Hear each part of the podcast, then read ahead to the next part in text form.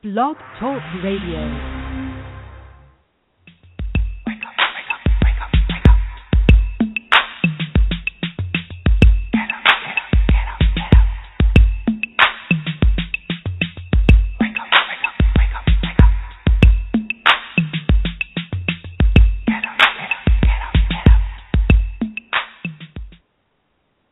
Welcome to Awake to Oneness Radio.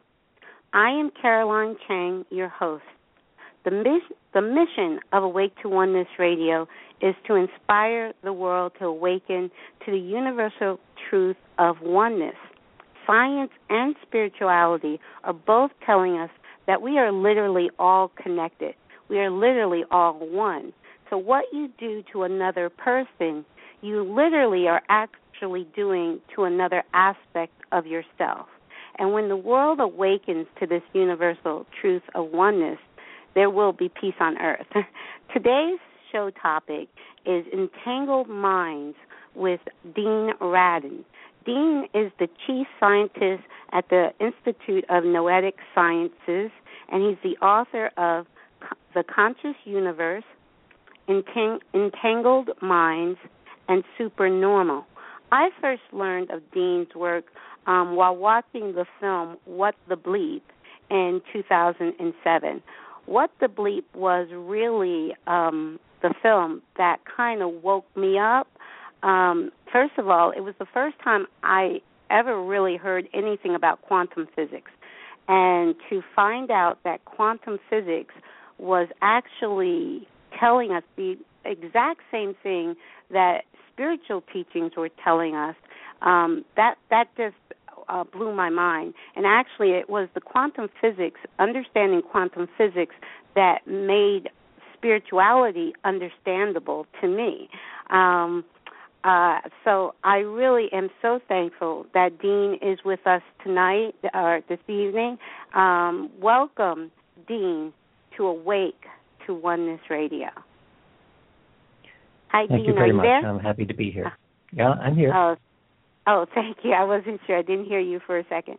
Thank you. I, I'm so honored to have you because, like I said, um, I it was what the bleep that woke me up, and um, I had no idea what quantum physics was. You know, was um, proving. Um, and it's not new science actually it's been around for a long time but you are the scientist so can you please share with um, our audience some of your background and your work.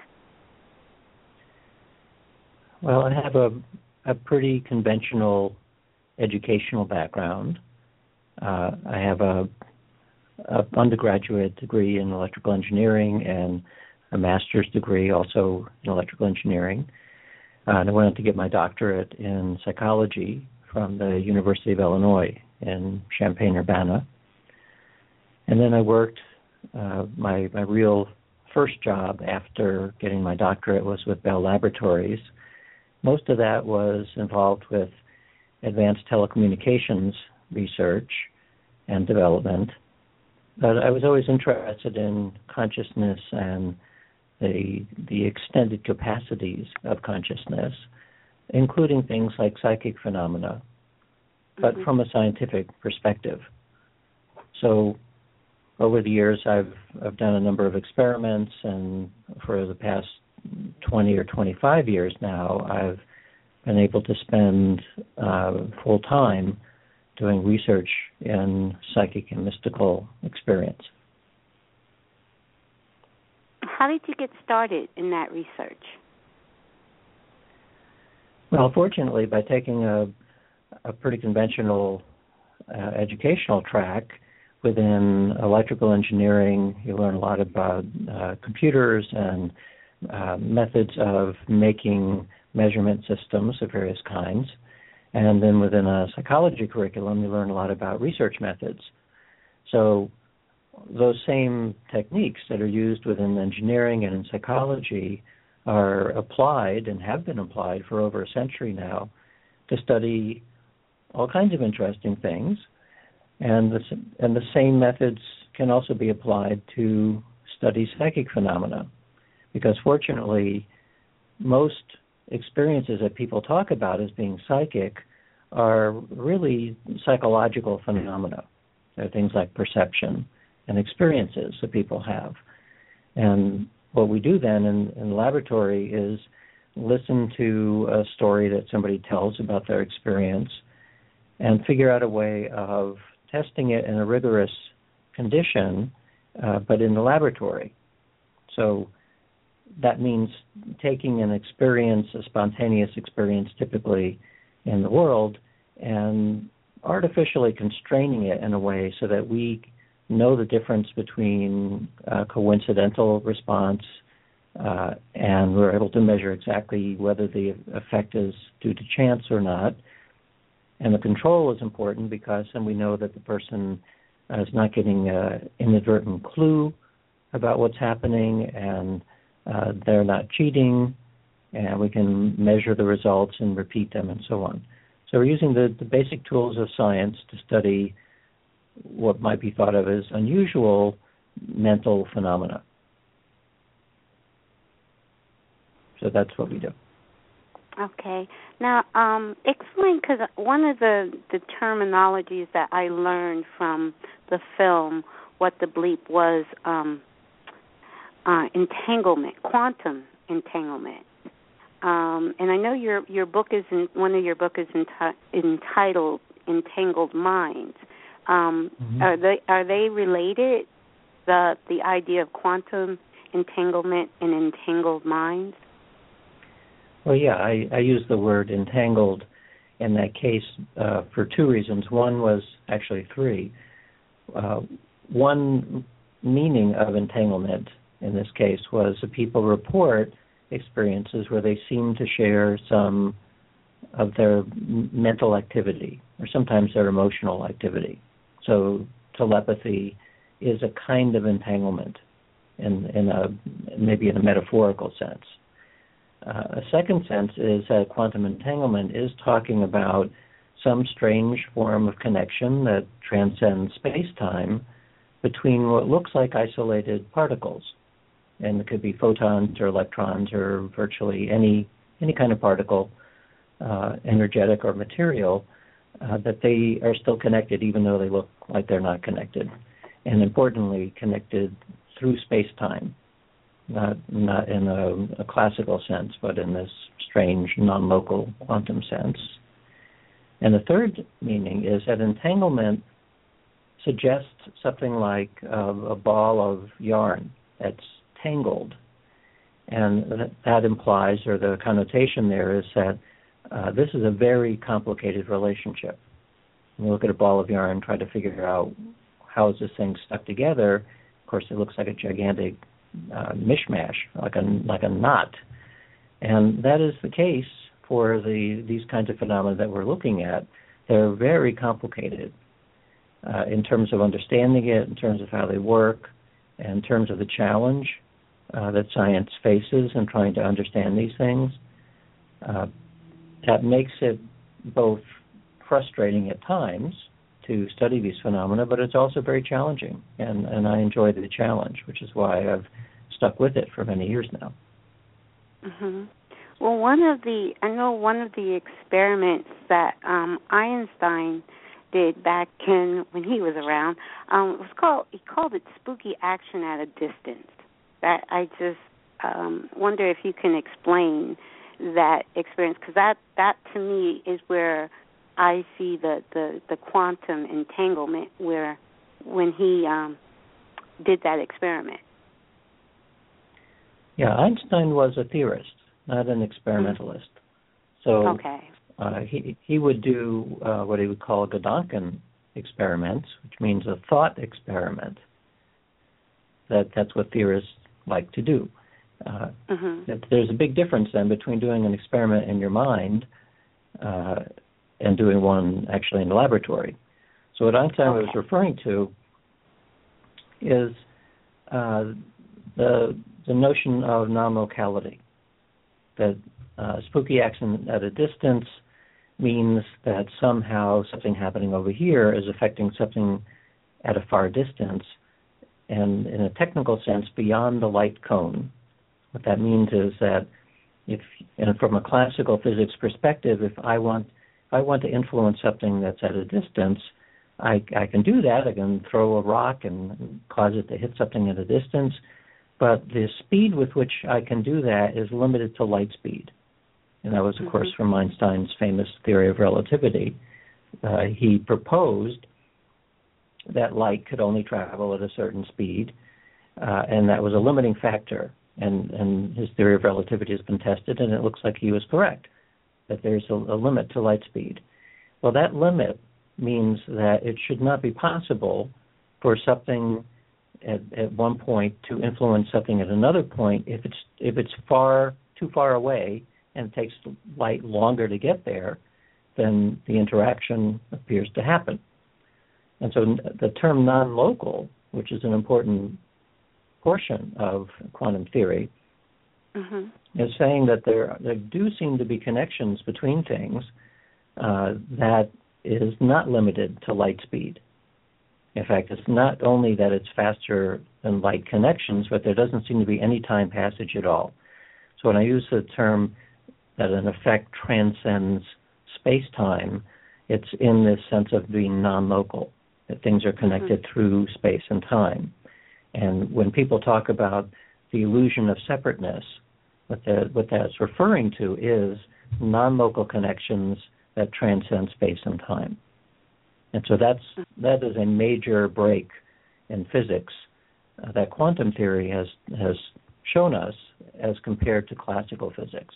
Because in classical physics, you the, you could not affect something at a at a distance beyond the speed the speed of light. So that was that was a prime one of the primary uh, changes in terms of our understanding of the physical world.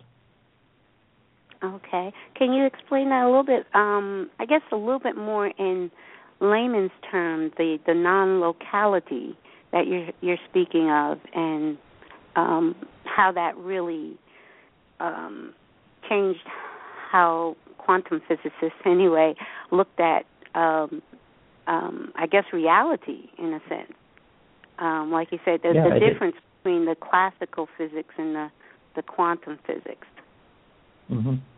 It, it really is a change in our understanding of, of reality. Uh, quantum physics has has two elements to it which are different than the classical world. So by classical physics, I mean uh, what Newton worked on and many many other physicists for hundreds of years, and we can now look at what they have done as a kind of a a formalization of common sense. Like if you throw a rock, the rock will have a will will trace a parabola through the air and it'll fall, and you'll be able to predict with very high precision, based on classical physics, where the where the the rock is going to end up. Uh, a lot of, in fact, the vast majority of daily life and of uh, making of machines and the making of almost everything relies on classical physics. So these, are the physics of the everyday world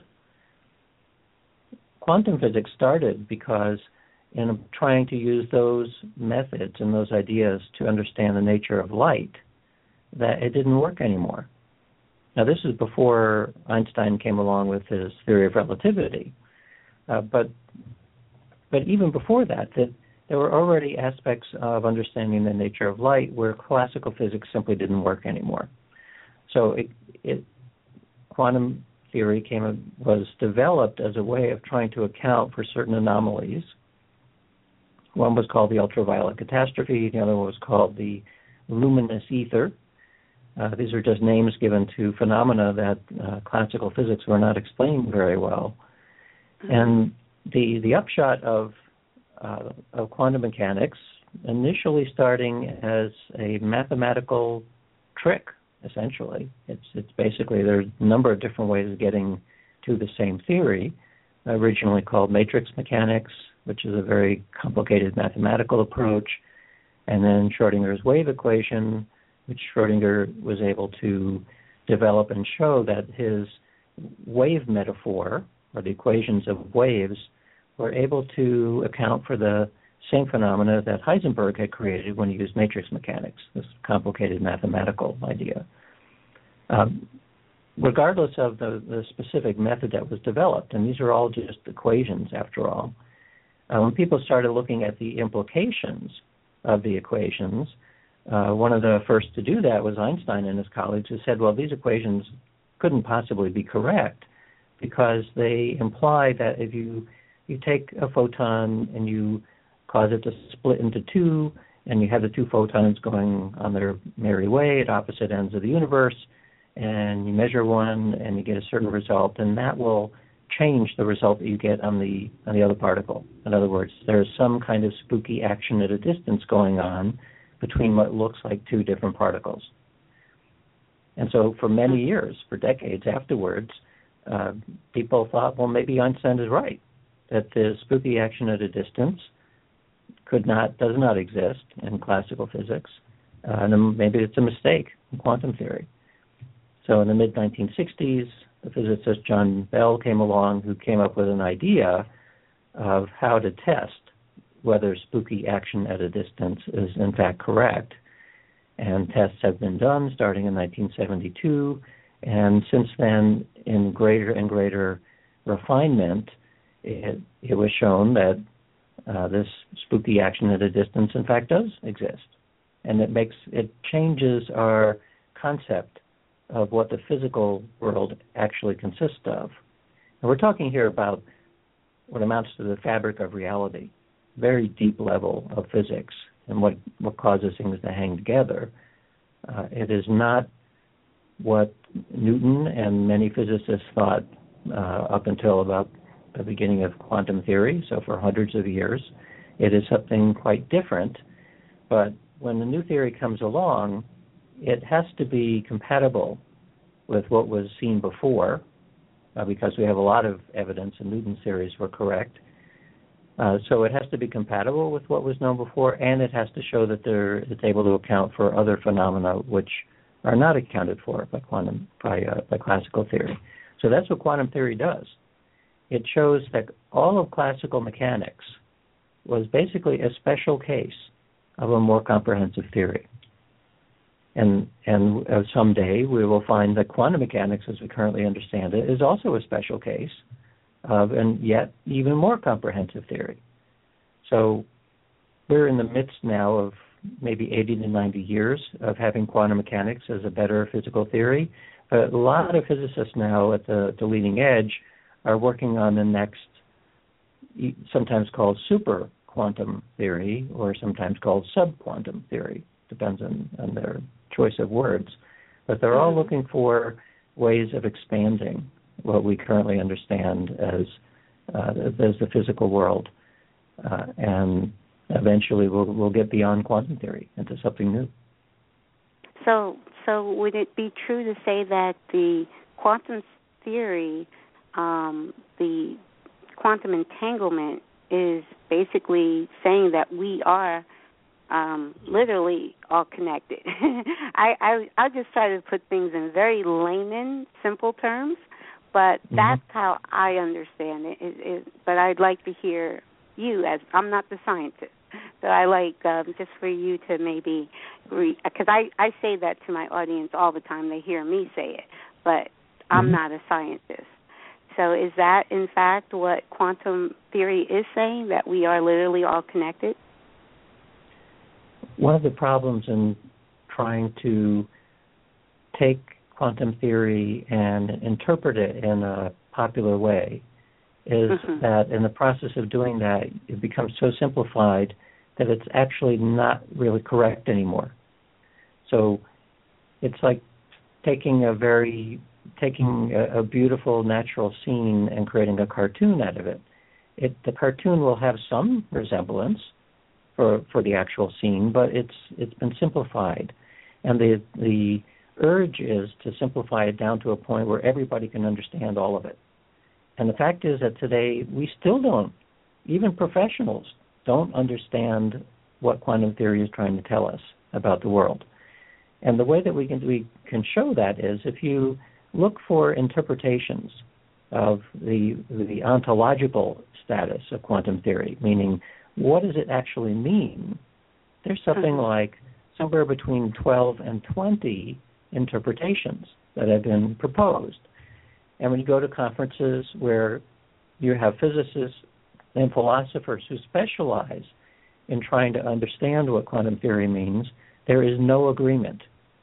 There is there is no one agreement as to what this theory is trying to tell us. And that that's actually a clue to how important it is because it's extremely precise in terms of, of designing electronics and designing things at the nanoscale. You have to rely on quantum theory because it's a much better theory than than classical theory. Uh, but when it comes to figuring out, well, what does this tell us about the world? Nobody knows. So one interpretation is mm-hmm. that because of non-locality, uh, that at, at least at a very deep physical level, what appears to be separated particles, in fact, are not actually separated. So again, remember this is an interpretation, one of many. Hmm. So that interpretation says that maybe what quantum theory is, is showing us is that at deep physical levels, there is the illusion of separation, but there is no separation. So that is hmm. that is correct, uh, but hmm. it is it is a, the, one of many current interpretations of what is actually going on. And it is, in fact, this interpretation, this illusion of separation, which it does resonate with ideas in mysticism, because within mysticism, that is one of the overriding notions that we are one, and mm-hmm. and the mind is one, and there's one consciousness, and that then is the uh, where this um, the idea came from that quantum mechanics and spirituality are not exact they're certainly not proving each other because they come from different domains but they show that there may be a relationship between what we think of as the physical world according to our best physical model and the physical world as described to us by the great sages throughout history. That's that's where that is pointing Okay. Well, okay. I I hear and understand. I hear and understand and agree with everything you're saying. Um, for me, um, I do like.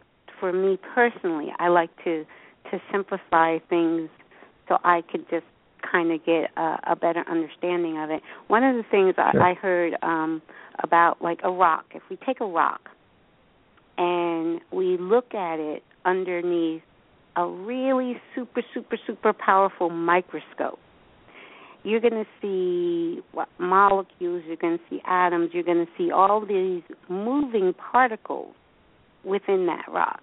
I don't know how many millions or billions, but so say if we're just looking at that molecule, you know, you wouldn't see if you're zooming in on one little molecule, you can't see that it's a part of this you you know rock. So do we call it a rock or do we call it a bunch of molecules? Do you, do you follow me? Sure. Yeah, and that that of course is true for any substance, uh, including mm-hmm. the human body. Human body has mm-hmm. trillions of cells. If you were to look at any one cell, you wouldn't know whether it's one person or another person. Uh, but that's a little bit different than the notion of non-locality. In fact, that's very different because oh. well it's true that if you look at a given cell you can't tell where it comes from uh, if you look further down even much lower than the level of molecule into the subatomic realm it's not only that you can't tell where the electron or, or where the quark comes from but from a quantum perspective when you're not looking at it and this is another major change from classical to quantum physics when you're not looking at the particle, it is everywhere. It's only when you mm-hmm. look at it that it actually localizes. Right. So this observer effect in quantum mechanics is a, also a major puzzle. No one understands the quantum observer effect, uh, right. but it, um, that's where the notion uh, that consciousness may have an important element in the physical world. That's where that idea comes from. That mm-hmm. observation changes how quantum be- right. quantum behavior. The location. It's kind of like the the double split um, um, um, experiment. Yeah, the double slit. I said it wrong. the double slit experiment, which mm-hmm. where photons are are a, a wave until you look at it, till till you add a conscious observer, and then it it's no longer a wave. So, um, and that kind of touches upon the multiverse theory and um, all possibilities. But all of this, all of this, like I said, for me, it was the quant- understanding quantum physics on a simple level, not the math and all of that, and not know, but understanding quantum physics from from what I understand of quantum physics. It it helped me to understand what I was learning um, on the spiritual side, and they did mm-hmm. seem to be saying the same thing for me. Um, right, and, I, and it does I, for many people. Mhm. So I so, just go ahead. I'm sorry. So if if you talk to some physicists, they get quite upset that there's this notion that uh, physics is somehow supporting or approving spirituality because they don't agree with that at all. And this is partially because, from a, a strict perspective, a formal perspective, quantum mechanics is a mathematical theory. It's extremely precise, and it doesn't obviously show that consciousness is related to it at all. There are many physicists who do actually think it has nothing to do with consciousness. There is another group of physicists, and this is simply echoing what I said before, that there's a lot of different interpretations of what's going on here. There is definitely a minority of physicists who say, well, there is an observer effect. There is some strange effect having to do with the observer. It's not, by the way, it's not conscious observation. It's any form of observation. Right. Uh, it it changes the behavior, and this you referred to the double slit experiment, which is correct. It's one of the ways of showing that quanta, the individual quantum particles, uh, quanta exist in at least two forms. It exists in a wave-like fashion or a particle-like fashion, and when it go, behaves one way or the other is dependent in some way on how it is measured or how it is, is it is observed. So we've been doing experiments for seven or eight years now, where we have an actual double slit optical system. Uh, we seal it in a in a housing so that you can't see what's going on inside, but we ask people to, with their mind's eye, to look at the double slit and and to, to imagine that they could see the photons. And so what we're doing is we're using consciousness, their their awareness, to see something, but not with their physical eyes, with their with their mental eye, like their mind's eye. And we're testing then uh, does the does the photons going through the double slit do they tend to collapse into a particle as a result of mental observation? And what we have found now in 16 or 17 experiments is that overall the evidence is quite clear that the wave like behavior of a photon actually does become more like a particle. It doesn't collapse completely into a particle, but in that direction. And statistically speaking, very strong evidence. So what this says is that uh, the, the the meaning of observing a quantum system uh, does have something to do with mental activity. And this is, this might seem, I mean, this will actually be very compatible with the notion that was presented in the movie What the Bleep. Uh, is definitely a controversial topic within mainstream physics, uh, but we now have actual evidence, experimental evidence, that the cartoon that was presented in What the Bleep. Remember the cartoon with Dr. Quantum? Yeah. Showing, yes, the showing the double slit experiment? Okay. Oh, I was so thinking we, of the flatland. Okay. Go ahead. No, not Flatland. No, there's a cartoon in one of the What the Bleep versions where Dr. Quantum demonstrates right. the double slit experiment uh, right. uh, and shows what happens when you observe it. So we we've done an experiment now where the uh, observer is is humans and doing the experiment very much of the way that the cartoon tried to illustrate. And mm-hmm. we we have found that it actually it does matter what people how people use their attention and mm. in changing the behavior of the quantum world. And that's mm. now a second way of, of, suggesting that one of the notions and this, by the way, is not so much about spirituality, but more about um, psychic phenomena.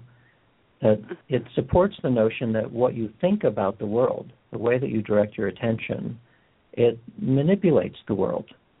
It, it is not to a huge extent, but to an extent that could be measured in the laboratory. Wow. So That's there's awesome. another another indication that uh, some of the ideas in in the movie What the Bleep uh, have empirical support and repeatable empirical support. But again, I, I would caution listeners to not um, not run away with that idea too far because uh, we we still know very little about what is actually going on there, and it's difficult to simplify it to the point where we suddenly think that we actually understand it. Uh, Mhm. Leading edge science, which this is, Mhm. m- we have many more questions than we have answers at this point. So I would take this Right. lightly as uh, a suggestion about what's going on, but certainly at this point not any form of proof. Right. Well, uh, that also that brings me to the the thought about humans, um, human capability, human um, what they can physically hear, what they can physically see. Con- so, taking and as a scientist, you use instruments. So, the human is measuring um, from his own instrument. You know, so we couldn't see like galaxies or stars or planets without these um, powerful telescopes. We couldn't see the atoms and the tiniest particles without power, powerful microscopes. We can't see those things with our naked eye. And um, I just know that the the human what the human can see is very limited to what is really out there. Am I? Are, are you following me? So the Sure. experiment is the human. I mean, when I say the experiment, the tool is the human. He's going by what he can see, what he can hear, and what his senses can sense. But it's very limited. That is correct. Okay. And so we Okay. develop we develop instruments to extend our our ordinary capacities. Yes, yes. But I, I, Right. I just, throw- I kind of throw that out there just to say that um, I know because spirituality, ancient spirituality, has been around much, much longer than quantum physics, and but it Right. just seems like quantum physics is just kind of catching up to what ancient spirituality was has been teaching for many eons. So um, I understand what you're saying when you're saying that the the theories are not nothing is definite, nothing is proving really anything. But also we have to factor in the fact that humans are very limited at this Mhm. point. Well, one of the reasons why it's it's not a good idea to hitch your wagon to quantum mechanics yet is because, and this is a big difference between spirituality and religion, or spirituality and science. I meant the the difference is that if you you look at uh, what mystics have said throughout history, and even contemporary mystics, they all basically say pretty much the same thing. They there's the perennial philosophy, so called, uh, where there's certain truths that that sages have have experienced and talked about for a long time. But quantum Mhm. mechanics is in an evolutionary path. It's it's it comes out of classical physics. It it is part of this struggle for from a scientific perspective to understand the nature of, of physical reality. And so quantum mechanics is not the end of the story. It's it's a story that is still in the process of changing. So you don't want to link this these ancient perennial philosophies to something which is changing because that would force the perennial philosophy to change too. And so far, after thousands of years, the perennial philosophy is called perennial because it's not changing. So hmm. I think you're absolutely right that what the, the the shift from classical to quantum physics, if we think of that as a direction, like an arrow pointing from cl- classical to quantum mechanics, that arrow is pointing in the direction that the ancient sages were talking about. And okay. eventually, we're likely to get where the arrow is pointing, but we're still on the very beginning of this path. If right. if, uh, if humanity manages to live for another ten thousand years, we'll be much further along in terms of our physical theories. And I suspect that you're right that it will get it will start to converge more and more with what we currently think of as spirituality. But by that time, we will have scientific or mathematical expressions and models which would be from today's perspective would be indistinguishable from what people have talked about in terms of spiritual concepts. But we're still far away from that, but I think that is the direction that we're going. I I agree. I agree.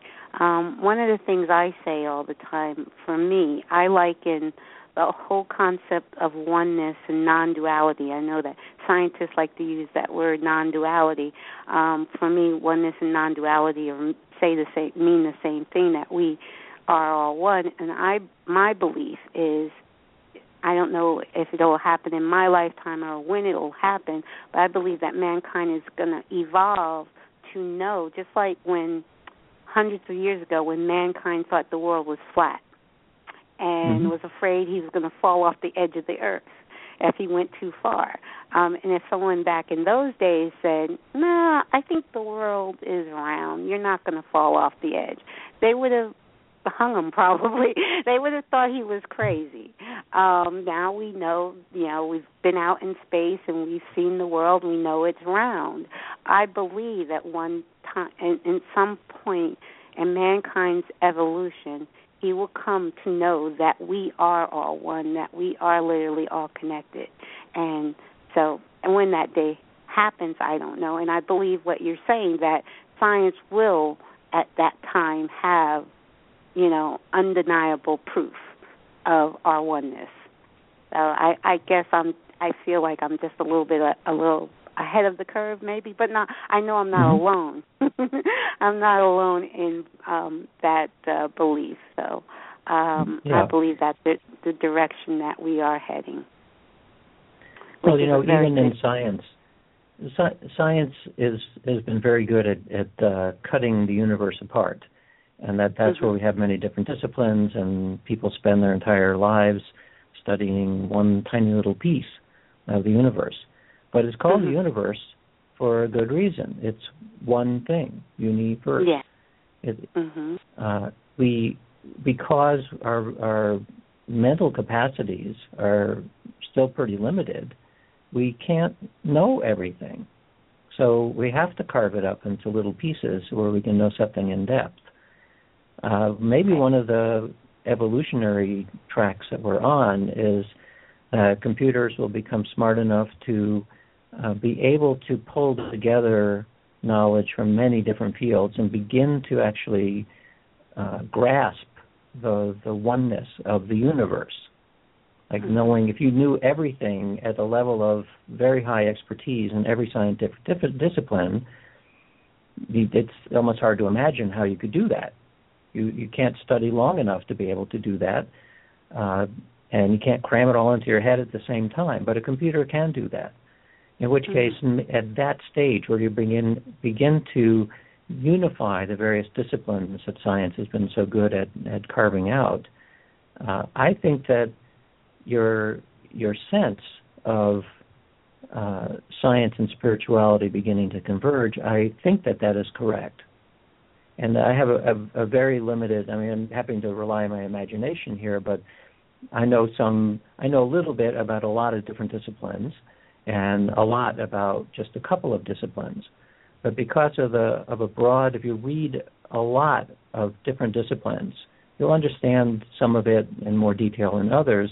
But you do get a sense of a, of a rich form of interconnection that that actually spans every discipline that there is. So if you can imagine a computer, maybe the human mind can do this, but it's not going to be Homo sapiens as we currently are. It's going to be some other species like Homo superior or something of that sort in some future evolutionary sense. Mm-hmm. Uh, we might have the capacity to actually see the big picture. And the big picture, I think, is going to start looking more and more like what the mystics talk about, except we'll have better language for it. I mean, yeah. one of the reasons that we there are so many, there's so much discussion and um, misunderstandings and minor understandings of, of spirituality and its relationship to science is that we don't yet have language to talk about it properly. So that will change too. Yes, very true. Very true. I I do believe we we are as a species heading in the right direction. I think it's an, important that those of us who are, are are on that path of moving in that direction help to maybe share that information with others. That's why I I, I use the word awaken to oneness because I really believe um, then this is from the spiritual end that these this is something we do already know that we have forgotten that ancient civilizations knew these things like how did the pyramids get built you know ancient mm-hmm. civilizations kind of had a little more going on than than we do um i i believe this is my belief um and so i believe at one time mankind um was uh, more aware of of these things that we are now just starting to relearn, re-remember, remember, mm-hmm. wake up and remember. Um, so um, that's why I did title this show "Awake to Oneness" because I believe it's mm-hmm. something that we once we awake because it, it's like when like I said, for me, I shared this with you earlier, and I have shared this on the show before about the the one sentence in what the bleep that truly woke me up to the idea and the concept of oneness was when Lynne McTaggart Taggart said the biggest problem in the world today is the illusion of separateness. And when she said that, it just everything I was struggling with with spirituality made sense to me. So it was mm-hmm. quantum physics that made me understand spirituality but it, it also uh it just like i'm like wow you know i'm i was just amazed how far man has has already come with quantum physics and i know mm-hmm. that man is going to go much farther you know in in days to come now um i believe are you um actually awake to oneness radio is going to be hosting their first event on Global Oneness Day, um, which is uh, Saturday, October 24th. We are going to be mm-hmm. hosting a celebration here in the Poconos, where I live, Northeast PA. People, a lot of people don't even know where the Poconos are. People will tell me, "Where are the Poconos?" Northeast Pennsylvania. So we will be hosting. Um, uh, Global Oneness Day celebration at the Pocono Mountain Library that day. But I think, I believe that's going to be a 13 hour, free 13 hour tele summit um, that is hosted by Humanity's Team. I believe you are going to be one of the speakers that day. Am yes, I correct? That's correct. Okay, yes, all right. Yes, I just wasn't. Yes, so we because we are going to be gathering for about four hours. So we're going to mm-hmm. be gathering at the well because we're East Coast and it's going to start eight o'clock um, West Coast, and so that's eleven o'clock our time. So we'll be able to to come together and listen to the first few hours of the telesummit live, which is great. I don't mm-hmm. know which hour you'll be speaking, but I just I mean I've been it is the sixth annual Global Oneness Day, and I know that Humanity's team is collecting signatures and bringing it to the UN. So Global Oneness Day will be sanctioned as a global holiday um, when they collect um, a um, hundred thousand signatures, and they're well on their way in collecting those signatures. So um, I have been celebrating Global Oneness Day since the first, since which was uh, October uh, 2010, mm-hmm. because I had my awakening to oneness in I believe it was the month of October in 2007. So um, I I'm just happy to be able to to share, uh, to be able to celebrate with uh, people in my area on that day, and really looking forward to all of the different scientists and spiritual people and people from all walks of life. I kind of, mm-hmm. I've been the last few days. I've been kind of having to explain and to people what oneness is about um it you know people want to put us in a box you know and classify us as spir- spiritual or a cult or a religion and i keep it's just no no no. We're not an occult. We're not a religion. We um every there are people from all religions from all walks of life from there are atheists, there are agnostics, uh, you name it, every major religion in the world and minor religion. There are people from all walks of life involved in the oneness movement, which is basically the the mission of the oneness movement is for peace on earth. When you know, because I it really, when you think about it, if everybody woke up tomorrow and knew in their heart they were connected to everybody on the planet, and that if what they did to another person, they are literally doing it to themselves. There would be peace overnight. I mean, if everybody really woke up to that that universal truth, and I, I believe it's a universal truth, and and I believe one day mankind will know it as a universal truth from from scientific evidence as well as from ancient spirit, spiritual wisdom, and mm-hmm. it would just be it would be peace on earth overnight.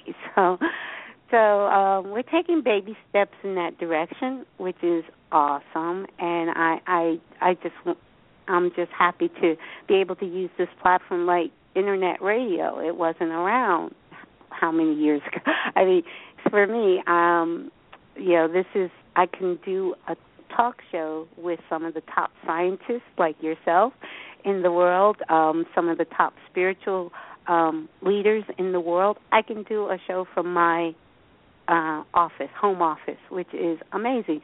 So technology, and like you said, all of the new technology is coming from the um, advancements in quantum physics. All of that is bring is really we're we're moving leaps and bounds in the direction of where the world we already have the internet is our nervous system. You know we're already connected. You know i get emails from people in africa malaysia all over the world they you know i got my show they listened to my show and it inspired them. And that just if i get one email a week that i'm i'm happy. You know i'm that hmm. just that makes me um continue in this mission of just sharing the message of oneness that we are all one and it's all really about love. Just love your neighbor. You know whatever doesn't matter. It's not about a religion. You know you practice the religion that you believe in but just love your neighbor. That's all that's all it's about. And and i think um sharing that message can never um go wrong. You know, you can't you can't lose with sharing a, a message, and that for me that's why I kind of like to simplify it. I know what you're saying. You're a scientist, and you you feel like I I understand what you were saying about when you take a, a quantum theory or quantum experiment and and simplify it. But a lot of times, um, if you don't, for some people, they just you know they're like okay, what are you talking about? And for me, just understanding oneness simplified everything for me. I keep thinking I want to write a book of spirituality for dummies just because now to me it's simple.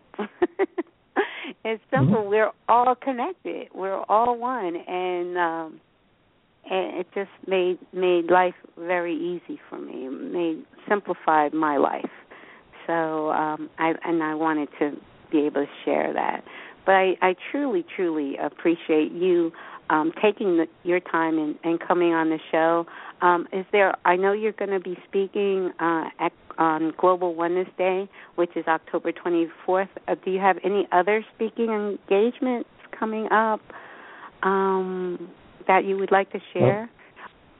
Well, uh, there is both uh, Quantum University has a series of free lectures happening in a in a day or two, beginning of October, uh, with some of the same people who will be involved in the Global Oneness Day, uh, and what also was the name of that again?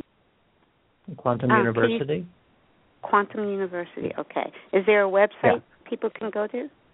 Oh yeah, I'm sure if you just look up uh, Quantum University Integrative Medicine Summit, you will Okay. see it. Or if you go to my Facebook page, you'll you'll also see a, a list of that.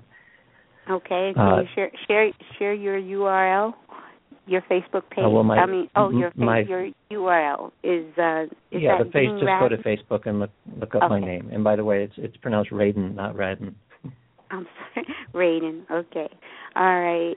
Um, and so that's coming up in a few days. You said awesome. Yeah, I know so there's the. again, all, okay, go ahead. Sorry. It, it's similar to the Global Oneness Day in that there's uh, a series of free lectures. I think these are longer. There's more like a webinar, uh, Mhm. whereas the, the Global Oneness Day, I believe, is radio and uh, internet radio, but not webinar. Mhm. Correct. Mhm. Yeah. Okay. So that's coming up. Awesome. Awesome. Thank you for sharing that with us because I was not familiar with that. I know also this Mhm. weekend is the Mind Body Soul um Mind Body and Soul Expo in Philadelphia where Mm. um Michael Bernard Beckwith will be speaking. Um I Mhm. will hopefully I get the chance to see him on Sunday. Um so there's a lot going on in this area um where yeah, that is it's definitely spreading and growing and um somewhere I, I think I heard someone recently say that it's time to come out of the closet, you know, because I, I think a lot of people may even feel this way but um afraid to to share their thoughts with others just because they feel that it's taboo. Like I think I've heard you speak of that with scientists um, Mhm. especially scientists. And well, next week, my guest is going to be Dr. Larry Dorsey. I'm not sure if you're Mhm. familiar with him. He wrote the book perna- One his, Mind. his name is pronounced. His name is pronounced Dossey, Doc. and yes, I know Okay. Larry very well. Thank you, thank you. I am so sorry I am pronouncing everybody's name incorrectly, but thank you. Um, yes, he will be my guest next Friday, and he Mm-hmm. wrote the book One Mind. That I know he wrote several books, but the Mhm. book that we will be focusing on um, in our discussion will be his book One Mind, which is Right. amazing. I, I discovered him on YouTube. I discover all you guys on YouTube, and when I discovered him, I was just very, very blown away. And he's a medical doctor, so Mhm. that um, and uh, I've had Dr. Bruce Lipton on the show, and um, HeartMath, and it's just it's just amazing. And I'm so grateful and so thankful for all of you experts that have been studying and working in this field um, for many, many years and coming on and sharing your knowledge um, with us. Um, very, thank you so much. And um, sorry, I mispronounced your name. So it is Raiden, not Radin. that's right. Raiden. Yes. Yes. Okay. Okay. Thank you so much. I do appreciate you you coming and sharing an hour with us. And the Mhm. time always flies by so quickly. Um, oh, before we go, I did want to ask you, um, could you um, share with us what does the Institute of Noetic Sciences, what is that all about, the Institute of Noetic Sciences? Our institute was started by the Apollo 14 astronaut named Edgar Mitchell, who was the sixth man to walk on the moon. And the idea of, of this institute began with him when he was on the way back to the Earth and uh, for a moment didn't have anything to do, which is unusual for an astronaut. And he looked out uh, of, of the space capsule at the Earth from a few hundred thousand miles away and at, at, that distance you see it as as a ball hanging in space. So you have the blackness of space and this bright blue ball with a from space a very very thin atmosphere, and it looks very fragile from Earth. And the thing that struck him initially was that everything we know about everyone you've ever met, anyone you've ever heard from, everyone in our history, all came out from that blue ball. Everything. So mm-hmm. that that struck him uh, to such an extent that uh, he began to feel a connection with all of humanity, all, all throughout time, uh, because after all, he's a part of that little blue ball. And as far as we can tell, so far we we suspect that there are other planets out there with people on them, but we haven't found them yet so it, his, that experience pretty rapidly evolved into a full-blown mystical experience where he felt connected not only to him, to life on earth but to life throughout the universe. And and describes it in very much the same way that mystics have have described throughout history. So when he came back to earth he was so stunned with this mystical experience that he had in space that he was determined to use the tools of science to try to understand better what what is that mystical experience trying to tell us about the nature of ourselves and about reality? And so he coming out of an engineering and, and um, the Navy and the and the NASA uh, was interested in whether science could actually gain the, comp- the competence to be able to understand these kinds of strange um, inner experiences. So the word noetic is a word that, that is translated from the Greek and is the same root word as the word Gnosticism. It has to do with ways of knowing, and mm-hmm. not just rational ways, which is what science uses, but intuitive ways, psychic ways, mystical ways, and so on. So we use we study all different ways of knowing about ourselves and about about reality. Wow, amazing. That is amazing. So yeah, it, I hear a lot of people who have done deep meditation, and some even it doesn't um, matter the how long they've been meditating, but there's been many people that have had that experience, that experience of feeling one with everything, mm-hmm. the universe and everybody, mm-hmm. um, through a meditative state, a mystic state like that. And so that is amazing. So, um, and reports of those experiences um, also are kind of um, what kind of is, you know, what makes me feel on a heartfelt level. you know, HeartMath talks about that heart uh, intelligence a lot. From my heart mm-hmm. uh, level, um, I really feel that the oneness is is what's real because it just feels that way to me from a heartfelt mm-hmm. level.